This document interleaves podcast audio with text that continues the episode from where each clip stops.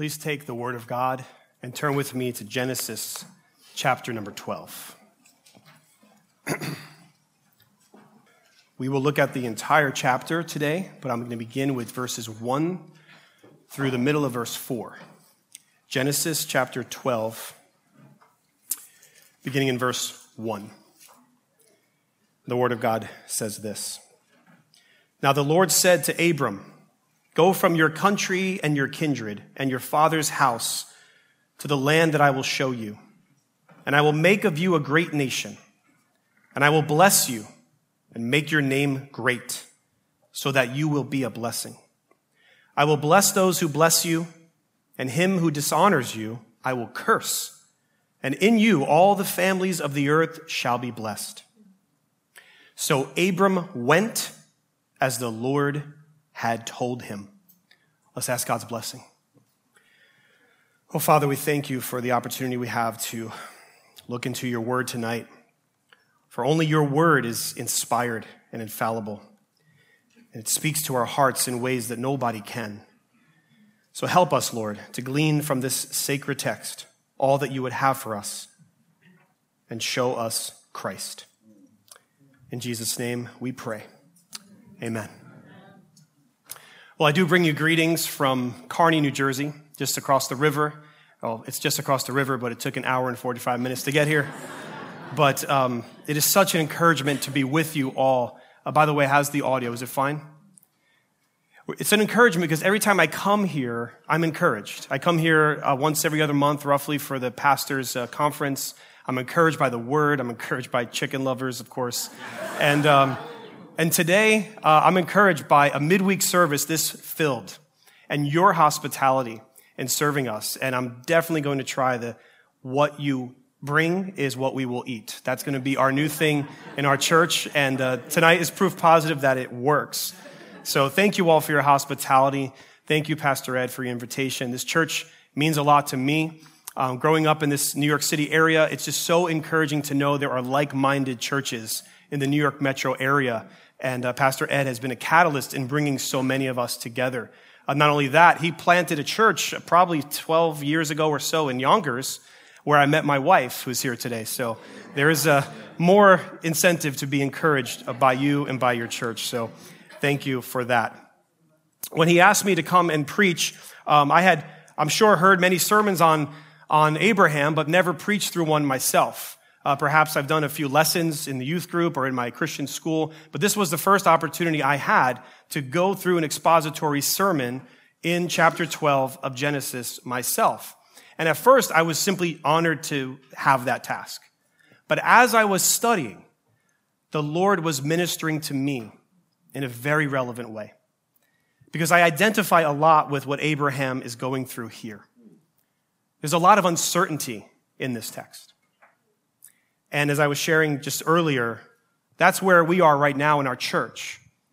For the past few years, we've been meeting in a building in the town that we believe the Lord opened the door for us to plant a church. And we were in that building and using that building, and then suddenly that building was no more. The town, the very town that we're ministering to, bought the building from the denomination that we were renting from. And now we find ourselves going to another building that the Lord has opened for us only a mile away, and yet there's a bit of a bittersweet taste to it. There are 4 other congregations that meet there. It doesn't feel like home. We feel like nomads. There are a lot of questions about the future. God, what are you doing?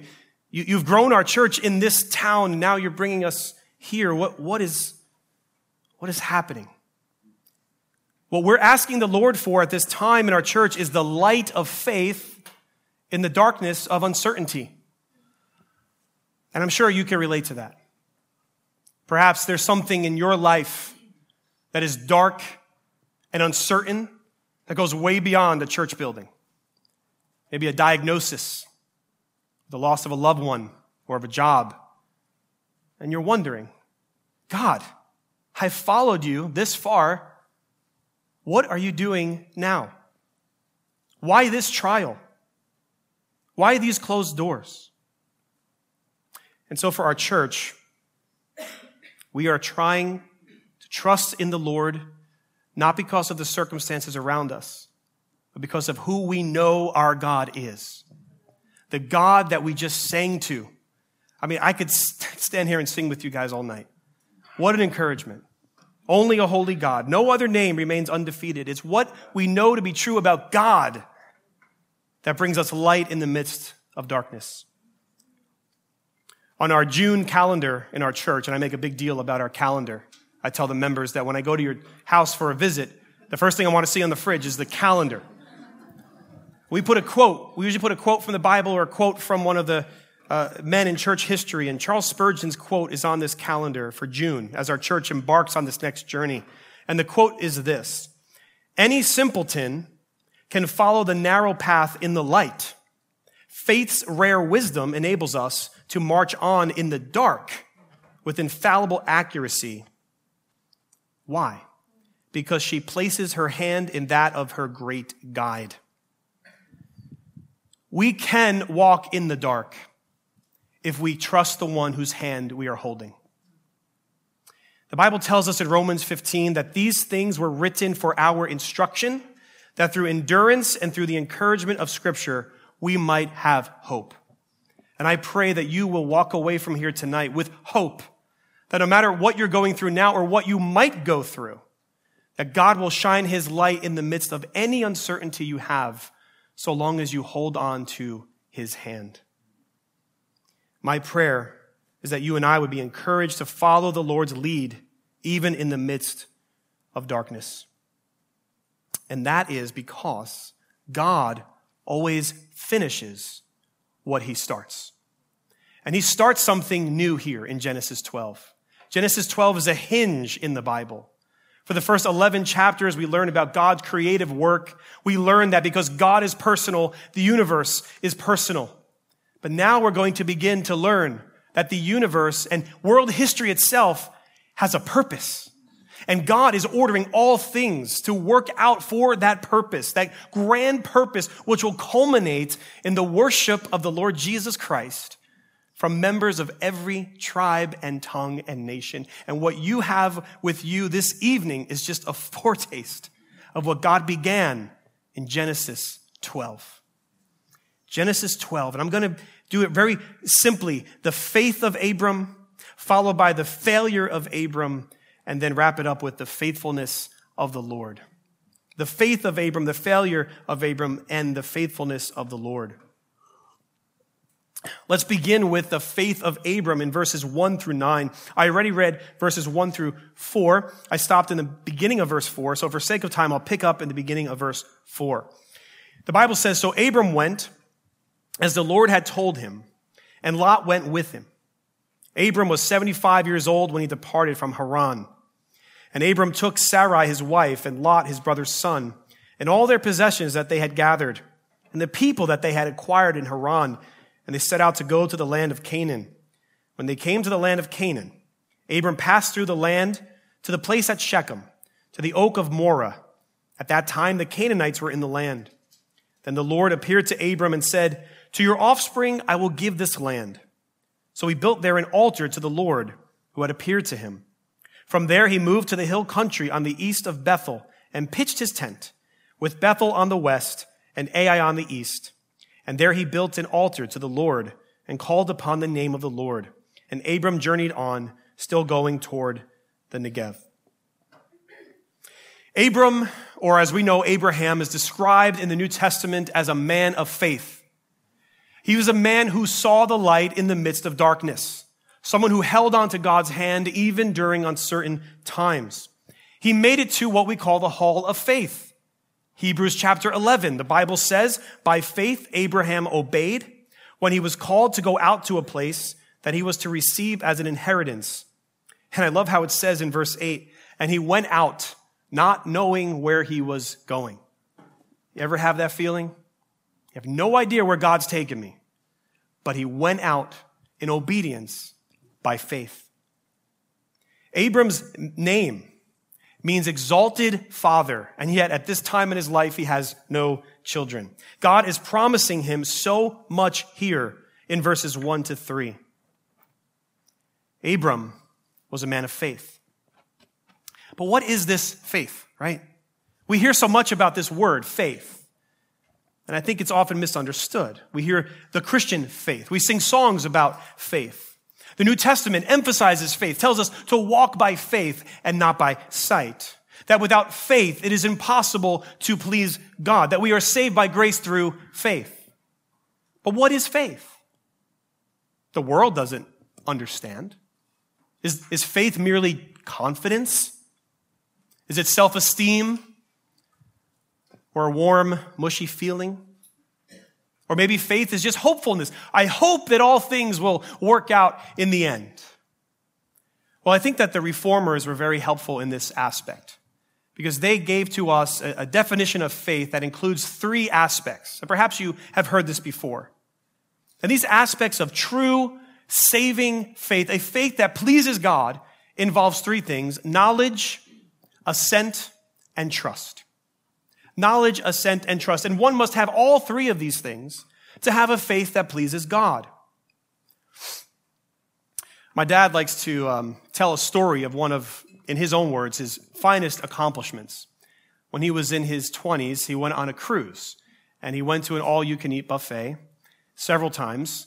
And then when he came back to sit down after the last time eating, the chair broke from underneath him under the weight of all of his indulgence. His report, now of course I wasn't there to see this, but his report is that the chef came out and grabbed one of the legs of the chair and held it up as though it were a trophy, and everybody applauded for my father. I have big shoes to fill. Now, I mentioned faith as knowledge, assent, and trust. Knowledge is simply understanding the facts. If I were given a chair and someone told me all about the chair and said, this chair is made of metal and this chair can hold up to 300, 400 pounds, and I believed you were telling me the truth, and I said, okay, now I know the facts about this chair, but knowledge is not enough. Assent, one level higher, would be that I agree with you that this chair is strong enough to hold my weight, and I understand that if I sit, it will hold me. But that's not enough. Trust would be when I finally take the step of faith and sit in the chair, and hopefully it would hold me up. My sitting on the chair is not what supports me. It's the chair that supports me. But my sitting on the chair is what proves to the world that I trust this chair. True faith has knowledge, assent, and trust. And in this section, verses 1 through 9 of Genesis 12, we see all three aspects of Abram's faith on display. We see Abram's knowledge. Where is knowledge found? In verse 1. The Lord says to Abram, go from your country and your kindred and your father's house to the land that I will show you. Abram has knowledge. The Lord spoke to him. It's hard to deny a voice like the Lord's. So he knows that something's happening. Abram, we understand, may have come from a tribe that worshipped other gods, perhaps the moon god. But he knows that he heard something. He has knowledge. But Abram doesn't simply look at this spectacle or listen to this spectacle and say, well, that was pretty cool, and move on with his life. It's not just knowledge, but Abraham has assent. Abraham assents to what God tells him. Verses 2 through 3 tell us about what God specifically tells Abram he's going to do with him. So Abraham agrees with God. In verses 2 and 3, Abraham is receiving a covenant of God's grace. God is making a covenant with Abram. God is promising Abram many things, and he's commanding Abram to do things. A covenant has two parts to it, things you must do, and then the promises that follow. Now, we can probably dissect it differently, but I agree with one commentator who finds in here 2 commands and 6 promises. 2 commands and 6 promises. And the 2 commands could be kind of coupled together in one sentence. Abram, go and be a blessing to the world. Go and be a blessing to the world. But it's two commands, because one is he has to go. And in order for him to go, he has to leave. He has to leave behind. The Bible says in verse 1, from your country, your kindred, and your father's house. God is calling Abram to radical unfamiliarity, to leave everything he knew behind. To follow God for Abram would be a sacrifice. This is not to say that Abram doesn't know about transportation. Likely he was a nomad most of his life, but he knew what it was like to live in his father's house. He knew what it was like to be part of this clan. And God is saying, I'm going to take you out of that familial relationship, bring you to another land. And he doesn't even identify the land. He says, the land that I will show you. I haven't even shown it to you yet, but I want you to go. And many of us who have ever had to move to a different country or halfway across country or across state lines, or even here in New York City where you go from one borough to another borough and things are completely different, you know what it's like to leave the familiar for the unfamiliar. And Abram was called by God to go and do just that. But he was told to do that. And in verse number 2, at the very end, it says, so that you will be a blessing. Commentators much smarter than I have said that this is written in an imperative form. That is, he's not just saying you will be a blessing, but he's commanding him to go to be a blessing. Abram is to be a blessing to the people to whom he goes. People he's never met, in lands he's never been to. He now has this job given to him by the voice of God. Go and be a blessing. But in God's covenant with Abram, we also find 6 promises. God always couples his commands with his precious promises. First, he says, I will make of you a great nation. A great nation. There will be a people that will be upheld in honor, blessed by the Lord for all the world to see, and they will come from Abram, a man who at this moment has no kids. Secondly, he says, I will bless you. That's favor from the Lord. He will be walking in God's favor. Thirdly, I will make your name great. You'll have a great name. People will look back on you and honor you and your name. Fourthly, I will bless those who bless you and curse those who curse you. Wherever you go, you will bear the name of God in such a way that to bless you brings blessings to the people, and to curse you brings cursings upon them. Number 5, all families of the earth will be blessed in you. Isn't that amazing? All families, not just your tribe. Yeah, I'll make you a great nation, but because of your obedience and your faith, what I'm going to do through you, all the families of the earth, all the tribes will be blessed through you and what I'm doing here. And sixthly, I will give you a land that I will show you. Those are some awesome promises for a man of that generation.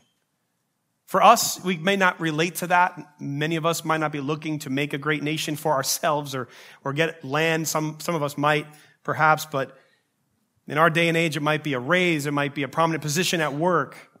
But for someone living in that era to be told, you're going to have a great nation named after you. You're going to have a great name. You're going to have a land. This was amazing.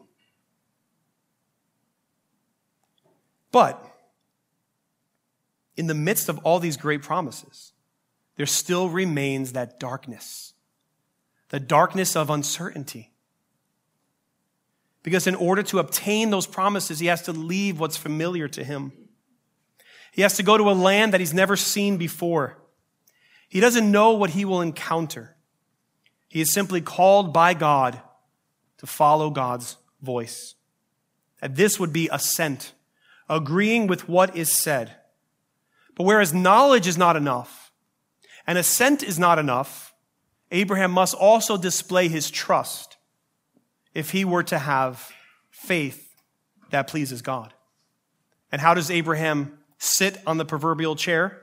Well, verse 4 begins with, so Abram went as the Lord had told him. That is the manifestation of Abram's trust. He went. He obeyed. Sometimes the Bible just mentions things so matter of fact. There's no bells and whistles here. But in order for Abram to do what he did here, it would have to take a divine enabling of God. The call of God on Abraham's life is an effectual call. It empowers him to do something that you and I would not want to do if God did not make the first move. Because God is the great initiator and God is the great empowerer. God empowers and initiates so that Abram can obey him, even though there's much uncertainty in the future.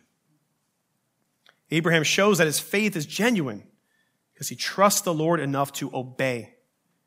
The faith that serves as a light in the darkness of uncertainty. And we see this trust even further illustrated at this incident as Moses zooms in for us to Shechem. Would you go with me to verse 6? It says, Abram passed through the land to the place at Shechem, to the oak of Moreh, at the time the Canaanites were in the land.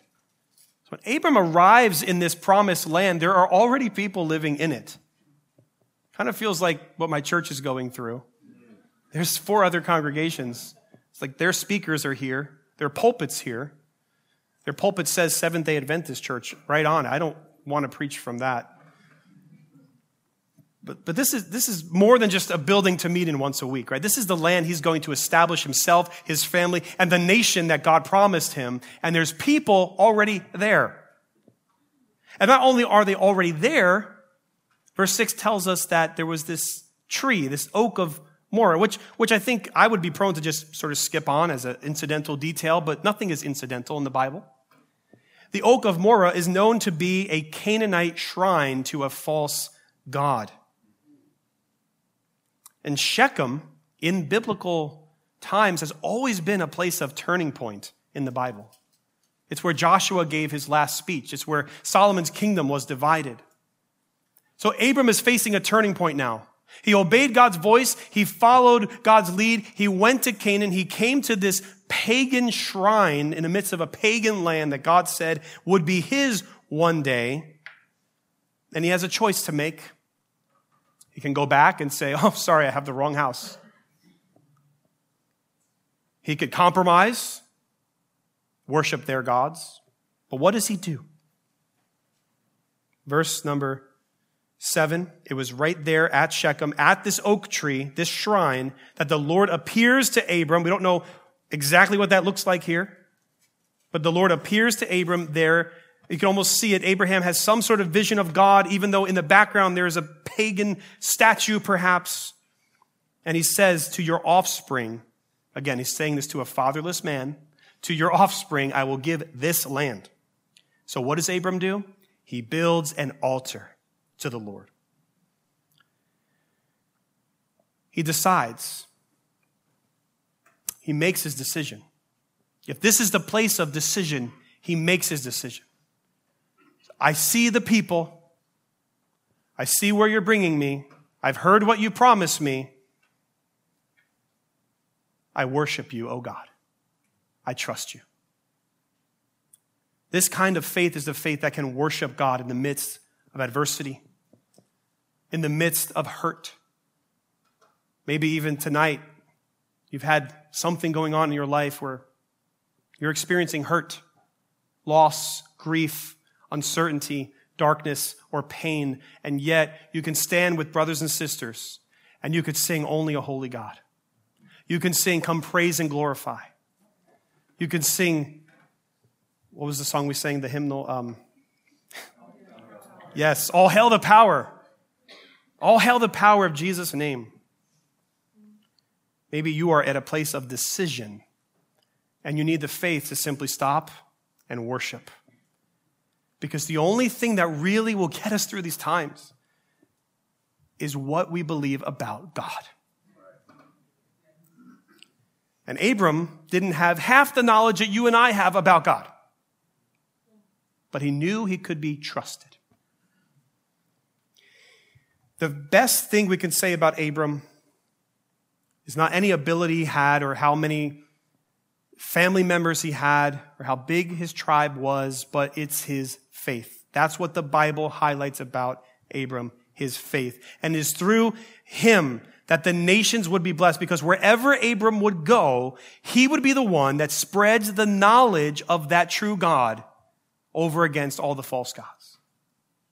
The fact that you and I are here, think about this, in Queens, New York, 2,000 years removed from what happened in Jerusalem, 2,000 years removed, across an ocean, and we're still singing about a crucified and risen carpenter, is because Abraham went out by faith. This is the hinge upon which world history turns. Mark Dever calls this the most important part of the Bible between the fall of man and the birth of Christ. Wherever Abram went, wherever his seed went, the knowledge of God spread throughout the world so that you and I, from every tribe and tongue and nation, could be worshiping the true and holy God together tonight. Abram had faith that pleases God. But Abram is also human, just like you and me. And we will briefly look at his failure that happens immediately after his faith is on display. The failure of Abraham. Lest you think his faith is perfect, the Bible shows us it's not. It says in verse 10, "Now there was a famine in the land. So Abram went down to Egypt to sojourn there, for the famine was severe in the land. When he was about to enter Egypt, he said to Sarai, his wife, 'I know that you are a woman beautiful in appearance. And when the Egyptians see you, they will say, this is his wife. Then they will kill me, but they will let you live. Say you are my sister, that it may go well with me because of you, and that my life may be spared for your sake.' When Abram entered Egypt, the Egyptians saw that the woman was very beautiful. And when the princes of Pharaoh saw her, they praised her to Pharaoh, and the woman was taken into Pharaoh's house. And for her sake, he dealt well with Abram, and he had sheep, oxen, male donkeys, male servants, female donkeys, and camels." There are, in a sense, in Abram's life now, two gods. There is the true God who called him, Jehovah, the true and living God, the only holy God, the one who could be trusted, the one who's leading Abraham. But there's also Pharaoh. And Pharaoh is a mere mortal, but he was lauded as a god. Pharaoh is insatiable, self-serving. Even with all the spoils of Egypt, still would have lusted after Abram's wife. And Abram knows this because he fears that the Egyptians might lust after his wife and kill him in the process. So whereas Abram had a choice at Shechem to worship false gods or worship the true God or go home, here, instead of choosing the Lord, unfortunately, he chooses Egypt. And why? What did Egypt have? Egypt had water. That's why. Egypt had water. Verse 10 tells us there's a famine in the land. It is the very land that God told Abram to travel on his journey. And it was a severe famine. So it's understandable that he might want to go find a supply of water. Where else to look but Egypt, where they have the Nile River? But there's nothing here said that was a call from God. Rather, what we find is that Abraham is following his own leading, what makes the most sense to him at the time. You might be thinking, or he might be thinking, did God call me here just to starve me? Very reminiscent of the children of Israel later on. Perhaps Abram is doubting. Maybe God is not going to finish what he started.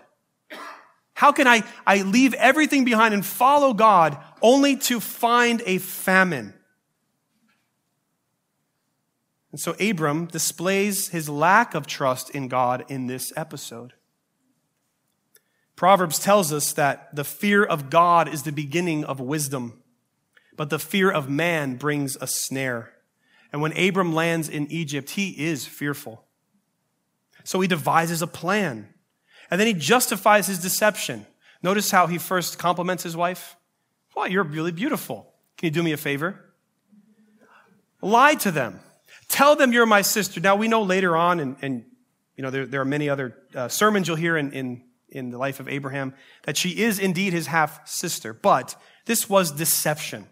He was keeping from them the truth that this was his wife. So not only did Abram fail to trust in God and wait for God's orders, he's now resorted to deception and lies. And he says in verse 13, why? That my life may be spared for your sake. Before that, he says, that it may go well with me because of you. Abram's thinking about his own personal safety, his own personal appetite. He is thinking more about himself as an individual than the big picture for which God called him. You will be a blessing to the nations, but in this, Abram wants to bless himself. So at this point, he has taken his eyes off of the Lord. And we don't see the Lord again in this chapter until verse 17. So Abraham's in Egypt for a while. Abraham gets what he wants. He gets material blessings in return. And while he gets all these blessings, look, again in verse 16, male servants, female donkeys. Where is Sarai? She's in Pharaoh's house. So he was willing to give up his wife. He was willing to lie and get all these material blessings, but God is not on his mind. He might be thinking in this moment, I made it. I've got everything I need. I'm not hungry. I'm not thirsty. But Abram at this point in his life is outside of God's will. He's outside of God's call on his life. And no matter how physically comfortable you might get, being disobedient to God is never a safe place. Verse 17 shows us that even in Abraham's failure, God Almighty is still faithful. God's faithfulness. Look at verse 17.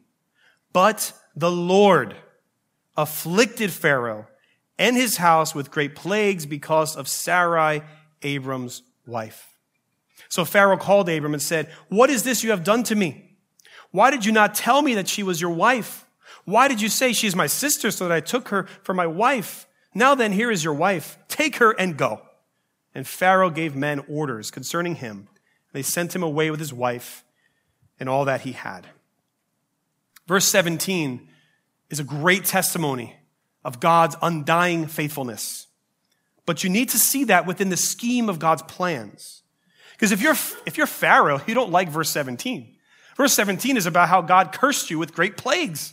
Nobody likes that.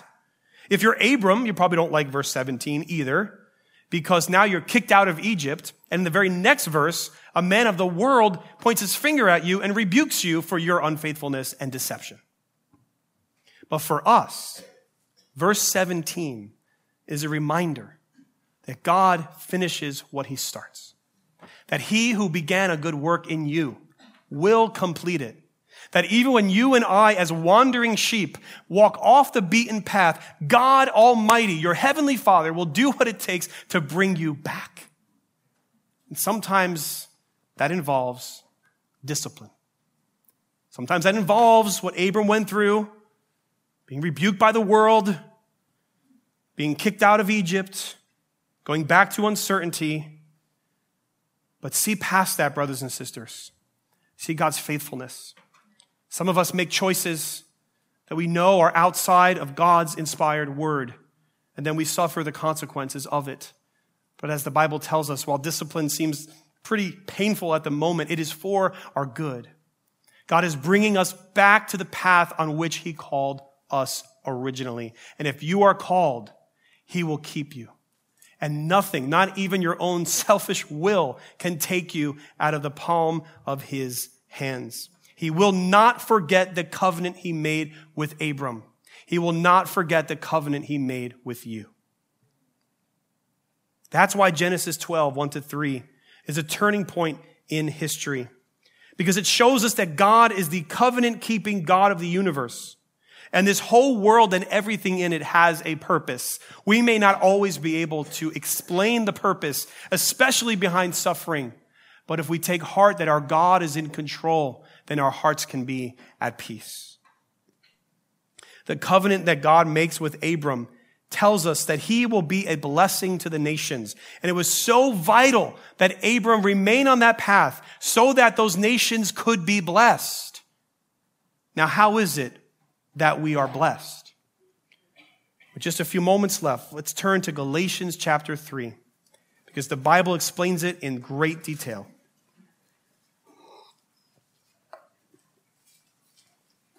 Galatians chapter 3,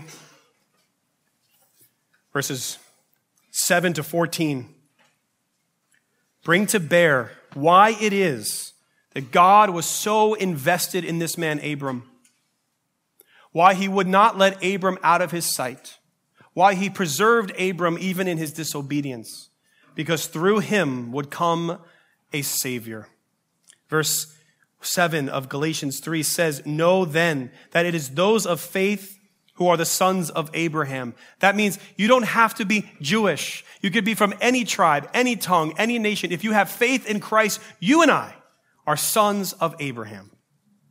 And the scripture, verse 8, foreseeing that God would justify the Gentiles by faith, preached the gospel beforehand to Abraham, saying, "In you all the nations shall be blessed."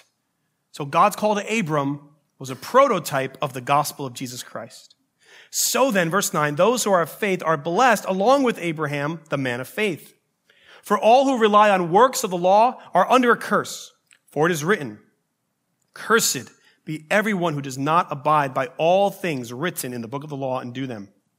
That's us, right? All of us are sinners. We've all disobeyed God's law in some way, and we deserve the curse.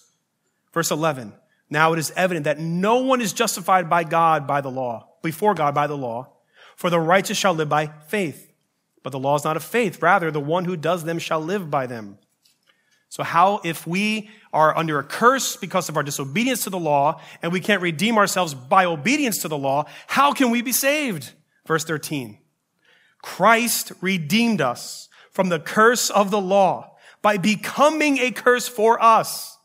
For it is written, "Cursed is everyone who is hanged on a tree," so that in Christ Jesus, the blessing of Abraham might come to the Gentiles, so that we might receive the promised Spirit through faith. If you are a believer in Jesus Christ, your story begins in Genesis 12, as God called Abraham and promised that through you, all the nations will be blessed. And the way that will happen is that through his seed would come one that would bear the penalty of our sins on our behalf, one who would become a curse for us, who would absorb God's wrath that we deserved, and who will rise again on the third day. And if we repent of our sins and believe in the Lord Jesus Christ, the Bible promises we will be saved. You know John 3:16, "For God so loved the world that he gave his only begotten Son, that whoever believes in him shall not perish, but have everlasting life." Those blessings are yours in Christ. Heaven is yours in Christ. Adoption by God is yours in Christ. And that is all possible, not by works, but by faith in the Son of God given to us by his grace. That is the message that God wants the world to know. And if you have faith that not only knows those facts and assents to them being true, but trusts in Christ by turning from your sin and casting yourself upon him as the only way of salvation, then you are blessed in the exact way that God had ordained thousands of years ago through his servant, Abraham. Brothers and sisters, I hope that you're encouraged by the faith of Abraham. But please understand that just like Abraham was human, so are we, and our faith is sometimes weak. We sin. We get off the beaten path. But God will not forget his promises to us. And if he's promised that whoever shall call upon the name of the Lord shall be saved, then whoever shall call upon the name of the Lord shall be saved. If you put your hope in God, you will not be ashamed. May the Lord Jesus Christ be glorified as he gives us this earth-shattering, nation-telling, God-glorifying faith in Christ. Let's pray. Oh, Father, we thank you for your word. We thank you for the example of Abram. We thank you for the gift of faith. And I pray that if there be any here today who don't know Christ, that you would pour out your Holy Spirit to convict such a one of his or her sin and draw them to the only Savior of our souls, the Lord Jesus. And for any of us who are experiencing those dark times of doubt and uncertainty, would you please, oh Lord, walk by us, walk with us in the midst of the darkness, that we may rest in you. be glorified in how we receive the word and obey the word. In Jesus' name we pray. Amen. Amen. Praise God. That was great. Stay close by. First and foremost, what a masterful job of taking it to the gospel and making the gospel the point of it. That was really clear, and that was really beautiful. So I have a couple of questions and a couple of observations, and then I'll allow you to make some observations or to ask some questions. When it says in verse 7, then the Lord appeared to Abram, and then at the end of the verse, it speaks about the Lord, Yahweh, who appeared to him. It's a twofold question. One, what form of communication did God have with Abraham? Was it a Christophany where a pre-incarnate appearance of Christ came and talked as you and I are talking now? Or was it a voice, or was it an impression? Well, what does that word mean that the Lord appeared to him? I don't know.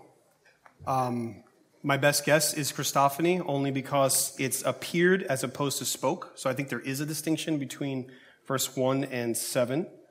And we also know that whenever the Lord appears to someone in the Old Testament, the Gospels tell us that was Jesus that they saw.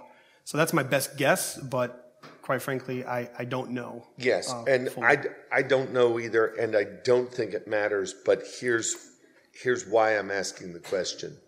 What about the person, and you hear this all the time, what about the person who says, I'm going to trust God, I'm going to go, I'm going to do because the Lord told me, or because the Lord said to me, or the Lord, I'm just going out on faith, or I'm doing this in faith, or doing that in faith, and like, well, okay, how do you know that's the right thing to do? Well, because I have faith.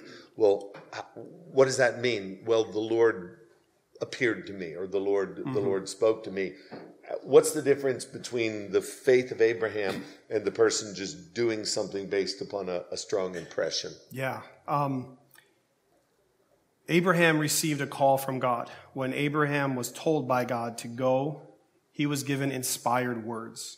The inspired words we have today are encapsulated in these 66 books. The Lord speaks through his word, and oftentimes we sort of look at our circumstances as though this is what we want, and we say, God told me. God speaks through this book. If there are things that are not clearly spelled out in the book, sort of like where we're going to live, what job to have, we also see counsel, because the book tells us that in the counsel of many there is wisdom. I think as pastors, we experience this a lot. Actually, it's in my notes, but I stopped at 39:29. So I wanted to. So this is. You had 31 seconds to play with, and you. I did. All right. But I had so much more, and so this is perfect. I would assume we would agree that as pastors, we have dealt.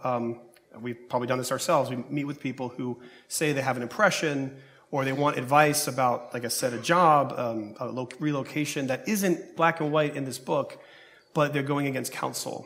And we would advise them to really think, why did God put these people in your life to give you counsel if you're going to do your own thing anyway? Where you have sought counsel and you have read the book and you're still not sure, do I take this job or that job, go to this school or that school, I believe there's freedom. And that really takes a lot of chains off of me. Mm-hmm. So you have freedom to do things that are not in violation of this book. But This is the book that's inspired. Those so-called visions and dreams are not trustworthy. Yeah. St. Augustine said, love God and do what you want. Yeah. And I believe that. Yes. Yeah. Amen. And let me open it up, please, to questions. Kate is on that. Nice. It's good to have a tall youth director. Is it off? I have a question right here. Okay, great. All right, questions or comments? I have one right here. Look at that. I'm sorry? He has his hand up. Yes, Sherwin. Questions? Wow, how did Pharaoh know that? Yeah, it's a great question. I think Moses leaves out the fact whatever conversations have happened in Egypt. The fact that Abram has all these servants and so on tells us that he was there for a little while. So it's possible that Abram was in compromise at this point. He was worshiping Jehovah God. So people knew that was a Yahweh worshiper, Jehovah worshiper. But at the same time, he was living amongst these Egyptians. So when the cursings came, it was pretty natural, I think, for pagan people to think it's your fault, just like what happened with Jonah on the boat. Yeah, good answer. Yes. Other questions or comments? Jehovah is an English transliteration of a Hebrew word that's four continents, and we don't actually know how it was pronounced. So Yahweh or Jehovah are acceptable ways of saying God's name, but I don't think there's an emphasis on which one God prefers, which is why most Bibles say the Lord with capital letters. But that is not meant to be disrespect to his name. It's meant to show you that when you read Lord in capital letters, that is the Hebrew name for God. But we don't have audio, so we don't know exactly how it sounded. But that makes him the smartest guy in the room. That's right. Yeah. Other questions or comments? And it's so beautiful that Abraham made this mistake, that he left and he went to Egypt, lied about, well, just first of all, is anybody here actually married to a sibling? Okay, we're safe. But he uses the deception. He's left. He's right. But the promise of God doesn't die with that. Right. If the promise of God died with every time we made a mistake, we'd be done. Yeah. Yeah. Anyone else? Elisa?